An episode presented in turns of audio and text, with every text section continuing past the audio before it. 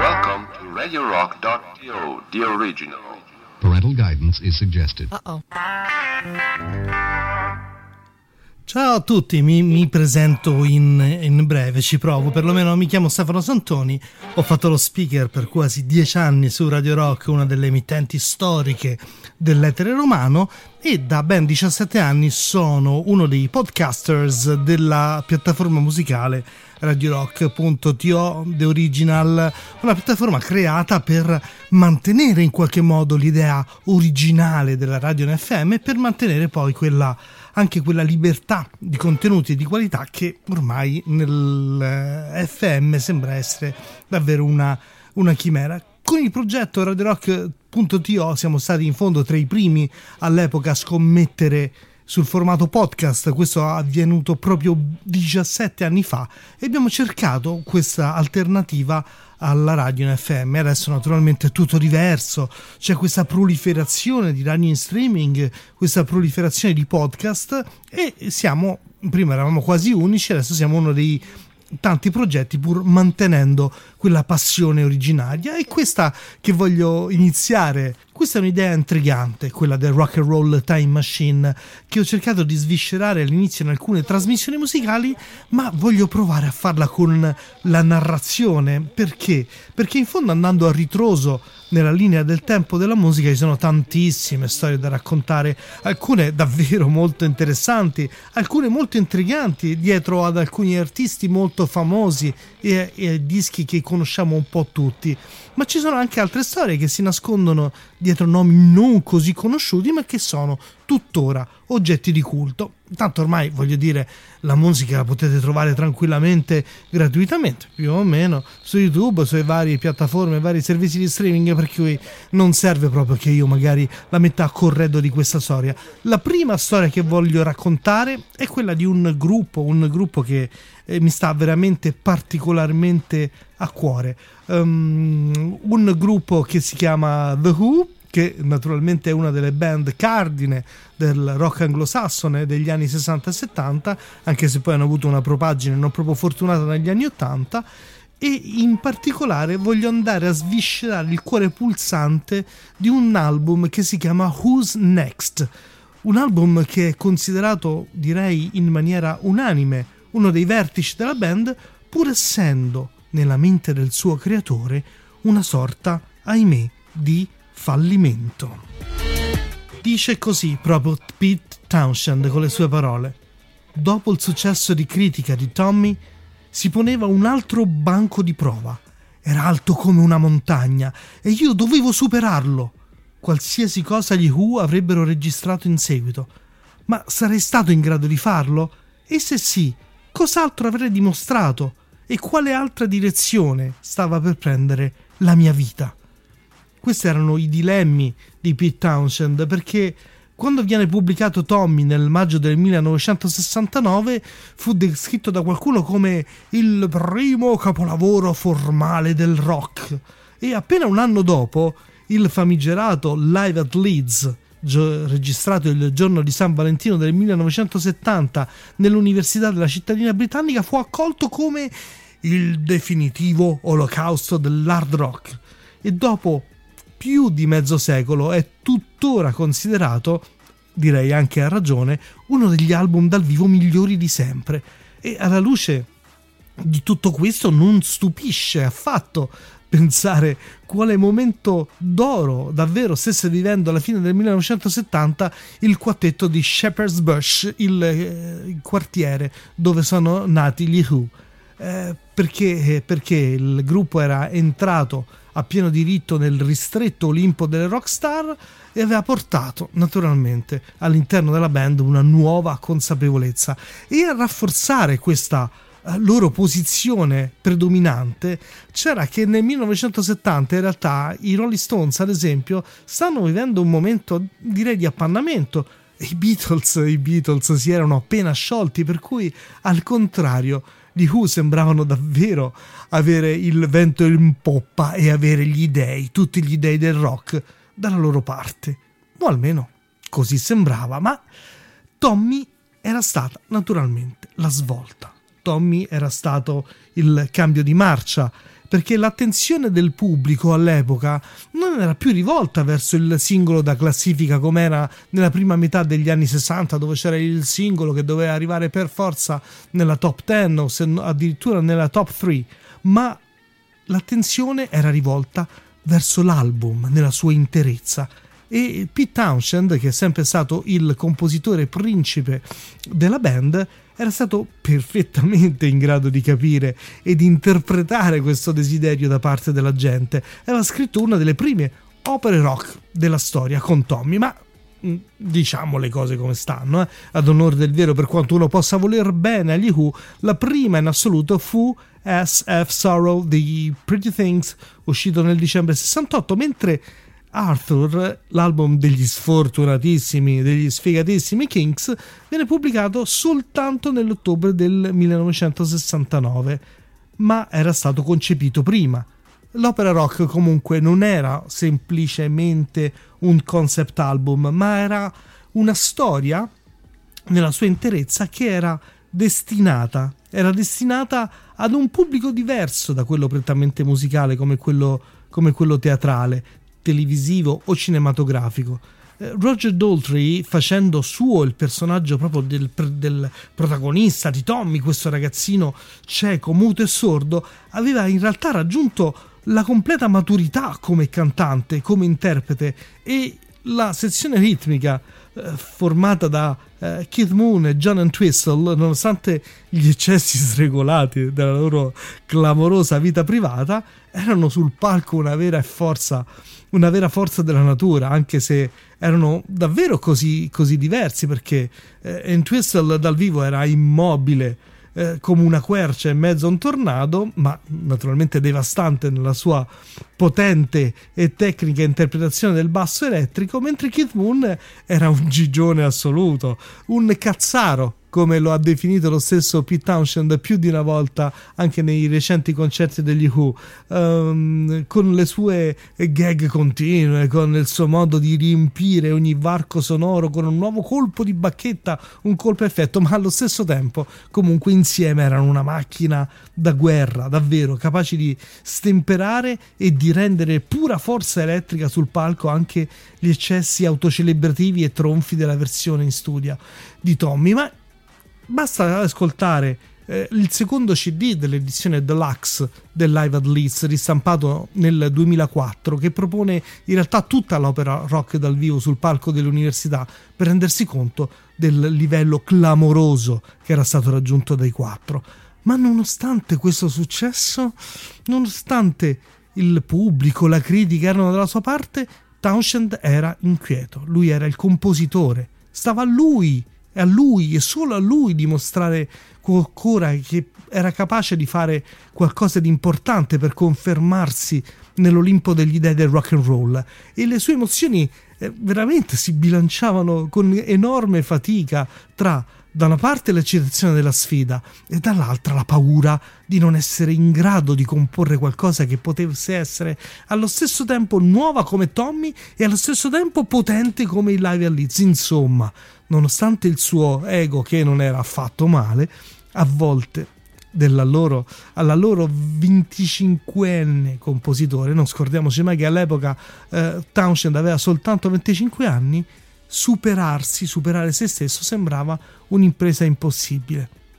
Nell'agosto del 1970 c'è uno show degli Who, un altro festival di quelli importantissimi dell'epoca, uh, il festival dell'isola di White, e, e lì Townshend inizia a concepire l'idea di una nuova rock opera, una rock opera chiamata Lifehouse, una storia ambientate in una sorta di cupo futuro dove l'ecosistema della Terra è ormai arrivato al collasso e i governi di tutto il mondo cercano di costringere la gente comune a una specie di letargo forzato, facendola vivere solo di esperienze virtuali tramite il collegamento a un sistema di computer la, chiamato la griglia. Insomma, per farla breve, eh, non era affatto male concepire una cosa del genere nel 70 perché qualcuno potrebbe dire che la situazione attuale di internet ed effettivamente era una sorta di visionaria anteprima del mondo virtuale proprio del World Wide Web. La musica dal vivo e la Lifehouse, ovvero sia l'unico luogo dove ognuno avrebbe potuto cantare la propria canzone in armonia con la terra sarebbero state in realtà le uniche ancore di salvezza dal letargo. E nella sua visione la liberazione da questa griglia viene messa in atto da una sorta di gruppo di disperati e di nerd che organizzando un concerto rock e creando una sinergia assolutamente perfetta tra musicisti e pubblico riescono in qualche modo ad hackerare questa griglia risvegliando tutti dal letargo. E anche qui come in Tommy sarebbe stato l'isolamento a portare la trascendenza finale, ma a un livello di comprensione ben più alto rispetto alla precedente opera rock. Insomma, Townshend segue sempre di più questa idea di Lifehouse, comincia a lavorare sempre di più con i sintetizzatori e nel suo studio personale, ma non riesce in qualche modo, e questo per lui è estremamente frustrante, a farsi seguire dal resto della band. È come cercare di spiegare l'energia atomica ad un gruppo di cavernicoli, ha sbottato un giorno con la moglie Karen dopo aver cercato di spiegare il concetto della sua nuova creazione al resto della band, ma Townshend non si perde assolutamente d'animo, registra da solo i demo delle canzoni che avrebbero dovuto far parte dell'opera e aprì con il resto della band nel febbraio del 1971 un teatro molto famoso chiamato Young Vic. Lo Young Vic Theatre da, vuole um, tirar fuori una serie di concerti barra seminari dove i quattro avrebbero potuto suonare le nuove canzoni cercando il feedback del pubblico che in realtà era al centro poi della sua nuova opera ma questi seminari si rivelarono uh, una sorta di grassa delusione perché l'effetto e la reazione entusiastica che voleva uh, Townshend mm, non, uh, non, ci fu, non ci fu assolutamente. E questa delusione spinse poi Townshend verso una preoccupante eh, deriva depressiva, visto anche il successivo allontanamento di quello che era il suo mentore e produttore della band, Keith Lambert non solo dal progetto ma anche dalla sua personale sfera affettiva. Ma a un certo punto che succede? Lo stesso Keith Lambert torna a sorpresa, invita la band a registrare nuove canzoni in uno studio di registrazione bello, nuovo di zecca, appena inaugurato a New York, un studio di registrazione che si chiama Record Plant, che poi dopo naturalmente verrà usato da tantissimi artisti. Visto il grande entusiasmo della band per il viaggio, per il nuovo materiale, le registrazioni furono davvero straordinarie, ma Lambert era ormai palesemente schiavo delle droghe pesanti e una lite con lo stesso Townshend fu la classica ghioccia che fece traboccare il, il, vaso, perché il giorno seguente la band prende armi e bagagli e se ne torna a Londra. Ma fortunatamente il gruppo in qualche modo riuscì ad riallacciare i contatti con un produttore storico dal nome Glyn Jones e riprende le registrazioni del nuovo disco all'interno dei mitici Olympic Studios di Londra che attualmente sono stati riconvertiti in una multisala cinematografica. Furono programmati in realtà, nonostante il fallimento dei primi, anche altri due concerti seminari allo Young Vic, sempre nell'aprile dello stesso anno, ma dopo i primi due la band si era resa conto che ormai l'audience non era lì per interagire sui brani nuovi come erano nelle nuove intenzioni, ma era arrivata lì soltanto per ascoltare eh, Tommy, per, vedere, per, ascoltare My Generation, eh, per vedere Townshend che spaccava la chitarra. E, e a quel punto Townshend ha le spalle al muro perché eh, vede il suo progetto sempre più naufragare e che cosa, e cosa fa Townshend? Fa un ultimo disperato, davvero disperato tentativo per spiegare alla nuova produttora Glenn Jones il concetto dietro a Lifehouse e per inserire soprattutto i brani del nuovo disco seguendo la sequenza della sua storia, ma eh no, il produttore dice no, non se ne parla, Pete, non facciamo così, per me la sequenza dei brani deve essere completamente diversa e è assolutamente fondamentale che sia diversa per la resa musicale dell'album e così Glyn Jones, dicendo così a Pete Townshend, mise l'ultimo chiodo sulla bara di Lifehouse. E a posteriori è una cosa, come dicevo in apertura, è buffo pensare che il eh, miglior album degli Who, probabilmente, uno dei dischi rock considerati più grandi di sempre, sia nato in realtà da un fallimento. Perché due elementi chiavi che erano dietro la concezione musicale di Lifehouse si, si trovano su Who's Next, che è il titolo registrato poi scelto per la pubblicazione dell'album nell'agosto del 71 questo titolo che è molto famoso, che ha una sorta di duplice significato. Da una parte il significato del nuovo disco degli Who e dall'altro il senso di avanti il prossimo.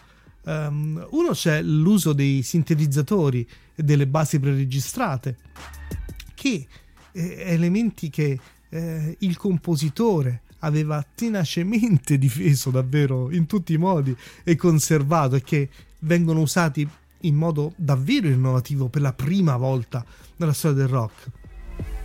La copertina dell'album invece, tra le più iconiche ormai della storia della nostra musica preferita, mostra i quattro intenti a sistemarsi i pantaloni dopo aver pisciato su un monolite. Sembra che quest'idea balzana sia avvenuta a Moon and Twistle e chi altri poteva venire un'idea del genere durante una discussione riguardante il famosissimo film di fantascienza 2001 Odissea nello spazio. A Townshend in realtà, eh, tanto ormai era insoddisfatto in tutto, non piacquero moltissimo né la copertina né il retro di copertina che immortalava i quattro dopo uno show a Leicester. Però Devo dire che poi la copertina ebbe un grande riscontro di critiche, di pubblico ed era, diciamocelo, una soluzione migliore rispetto alla diversa ipotesi di retro di copertina che vedeva Keith Moon strizzato in un corpetto femminile. La foto fu, ringraziando il cielo, fu fortunatamente mm, scartata, ma comunque campeggia tuttora uh, sui megaschermi durante l'esecuzione live di uno di quei singoli che non ha mai trovato posto in scaletta negli album ufficiali della band e che vengono in realtà proposti tuttora nelle scalette degli Who, ovvero sia Pictures of Lily. In ogni caso, l'album si apre con quel famoso sintetizzatore in primo piano di Baba O'Reilly, eh, il brano che già dal titolo va a omaggiare da una parte il guru spirituale all'epoca di Townshend, ovvero sia Meher Baba, e dall'altra il compositore minimalista Terry Riley. È una delle canzoni più conosciute del gruppo, le conoscerete anche voi eh, sicuramente a memoria, che però contiene già in sé tutta la fluidità, tutta la dinamica, tutta la tensione che si trova seguendo ogni solco dell'album. La canzone poi verrà scelta anche come sigla di ehm, CSI New York, il secondo spin-off della famosa serie televisiva CSI che ha tutti, sia quella principale che gli spin-off, con delle sigle appunto di canzoni degli Who. Il che al portafoglio di Townshend penso che faccia assolutamente bene, ma mentre il sintetizzatore è ancora impegnato a rincorrersi, ecco partire prima il piano dello stesso Townshend, il basso poderoso di John Entwistle e lo stacco perentorio della batteria di Moon che insieme all'energia chitarristica di Townshend fanno decollare il brano che diventa puro inno, puro anthem quando Doltre inizia a cantare i famosi versi Out here in the fields, I fight for my meals. I get my back into my living. I don't need to fight to prove I'm right. I don't need to be forgiven. Don't cry, don't raise your eye. It's only Teenage Wasteland. E le acrobazie di ritmiche di Moon sono allo stesso tempo precise, poderose. Eh, Doltre sembra ormai aver raggiunto la piena consapevolezza delle sue capacità vocali. e Twistle a quel punto è già, senza dubbio, eh, il miglior bassista rock per distacco e Townshend assolutamente perfetto nel suo vigore chitarristico. Il finale è trascinante con il violino lo ricorderete bene, i Dave Arbus degli East of Eden, altro gruppo folk degli anni 70, che porta tutti per mano, accelerando il ritmo al centro di una giga forsennata. Poi c'è Bargain, brano che inizia lentamente, ma che si dimostra presto un numero di rock assai impetuoso, e si rimane sempre sconcertati, almeno io rimango sempre assolutamente sconcertato ad ascoltare la ritmica di Moon che come al solito non si accontenta mai di tenere semplicemente il ritmo ma riesce ad andare dietro come un pazzo a chitarra e basso. L'intermezzo insomma è perfetto per rilassare le membra prima che l'elettricità torni assolutamente più forte di prima. Poi c'è Love Ain't For Keeping, la canzone più breve dell'otto e vede un Pete Townshend impeccabile all'acustica. La traccia è una traccia quasi country folk che faceva anch'essa parte della scaletta di Lifehouse. Poi c'è My Wife, brano composto e cantato anche da John Entwistle, che qui si diletta anche nel suonare piano e fiati. Il brano in realtà venne scelto curiosamente come B-side del 7 pollici del 45 giri di, Bobby, di Baba O'Reilly, mentre The Song Is Over chiude la prima facciata dell'album e originariamente era anche la canzone che chiudeva l'intero Lifehouse. È una ballata, direi, molto nota, condotta dal pianoforte di un artista che troviamo in tantissimi album dei più famosi gruppi degli anni 60 e 70. Lui si chiamava Nicky Hopkins e ha suonato con Kings, con Beatles, con Stones, con tantissimi altri gruppi ed è sicuramente un personaggio da riscoprire che magari potrà far parte di una delle prossime puntate del Rock and Roll Time Machine. Insomma, alla fine poi dopo primi, ci sono i primi versi cantati da Townshend che dice I'll sing my song to the free, to the free. E la parte centrale, quella che vede anche il grande ritorno del sintetizzatore, è il solito scatenato Keith Moon che riesce a chiudere il brano da per suo.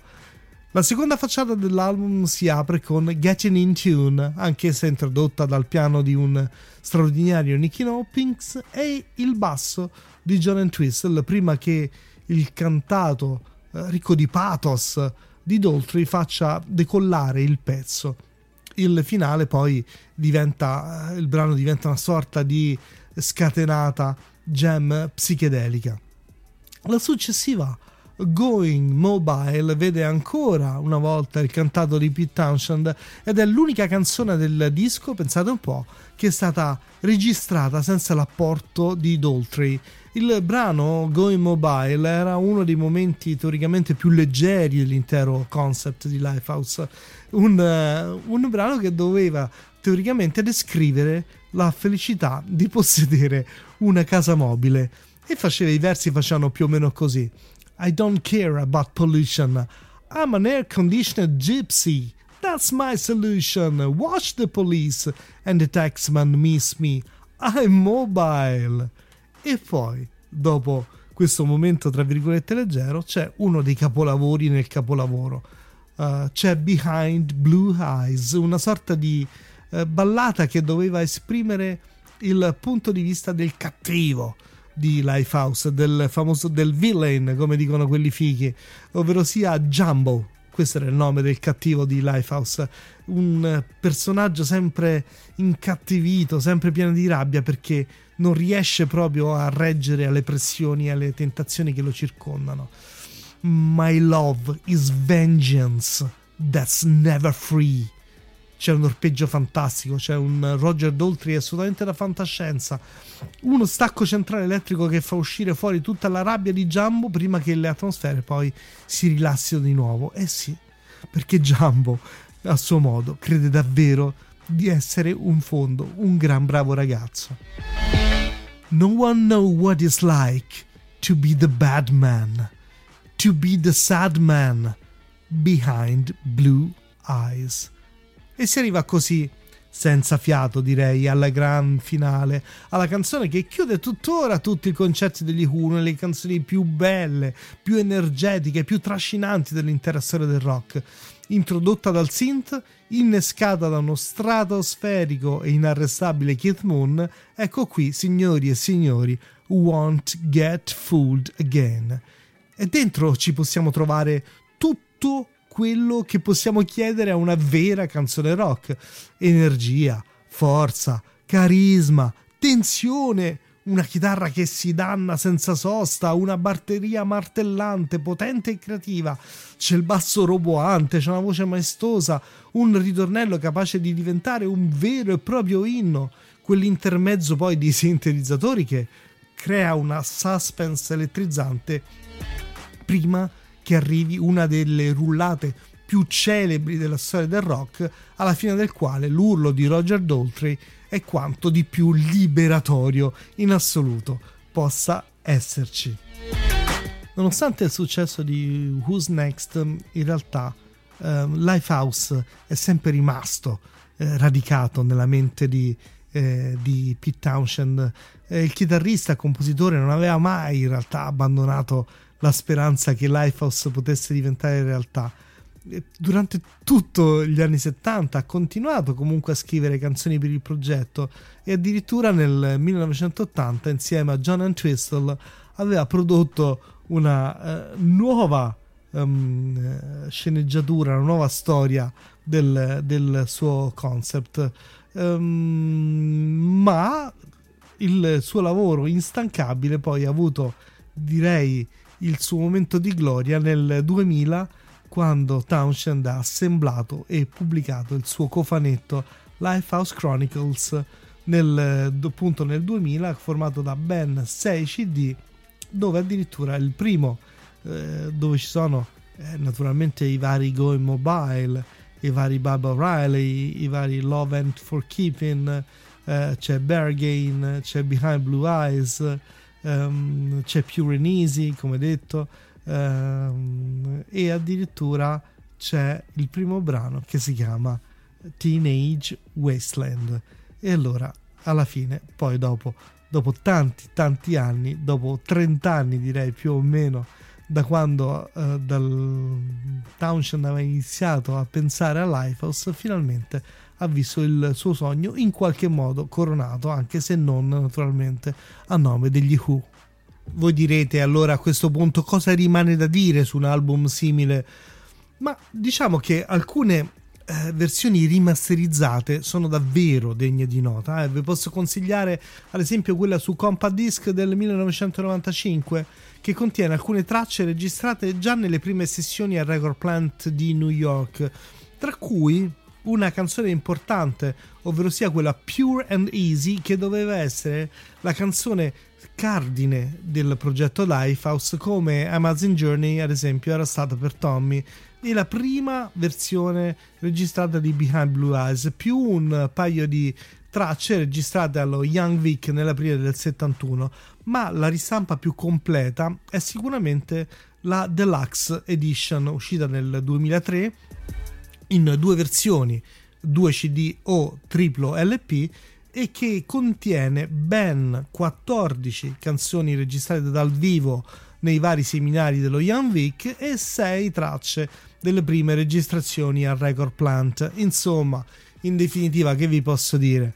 Who's Next in definitiva rimane il capolavoro di una band leggendaria, un album registrato con una qualità sonora impensabile a quei tempi da quattro musicisti al top della loro forma, un equilibrio perfetto tra hard rock, rock classico, espedienti sonori innovativi e anche un inaspettato romanticismo, perché no, composto comunque da canzoni superbe, insuperate e insuperabili in qualche modo.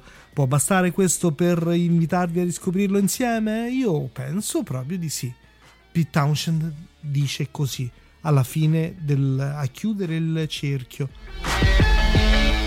Dopo l'uscita di Who's Next divenni più irritabile che mai, ma mi ripresi quando mi accorsi che in qualche modo, non so come, Glenn Jones era riuscito a compiere un vero e proprio miracolo, mettendo insieme un album coerente, partendo dalle macerie di Lifehouse. E in definitiva, era il primo vero e proprio disco di inediti degli Who dopo tanto tempo. Anche questo è stato una sorta di esperimento, siamo saliti insieme sulla uh, macchina del tempo, su questa rock and roll time machine, per cui da Stefano Santoni va uh, a tutti voi il mio più grande ringraziamento. Um, continuate a seguire questa eh, serie di podcast e ci sentiamo alla prossima. Ciao e buon ascolto.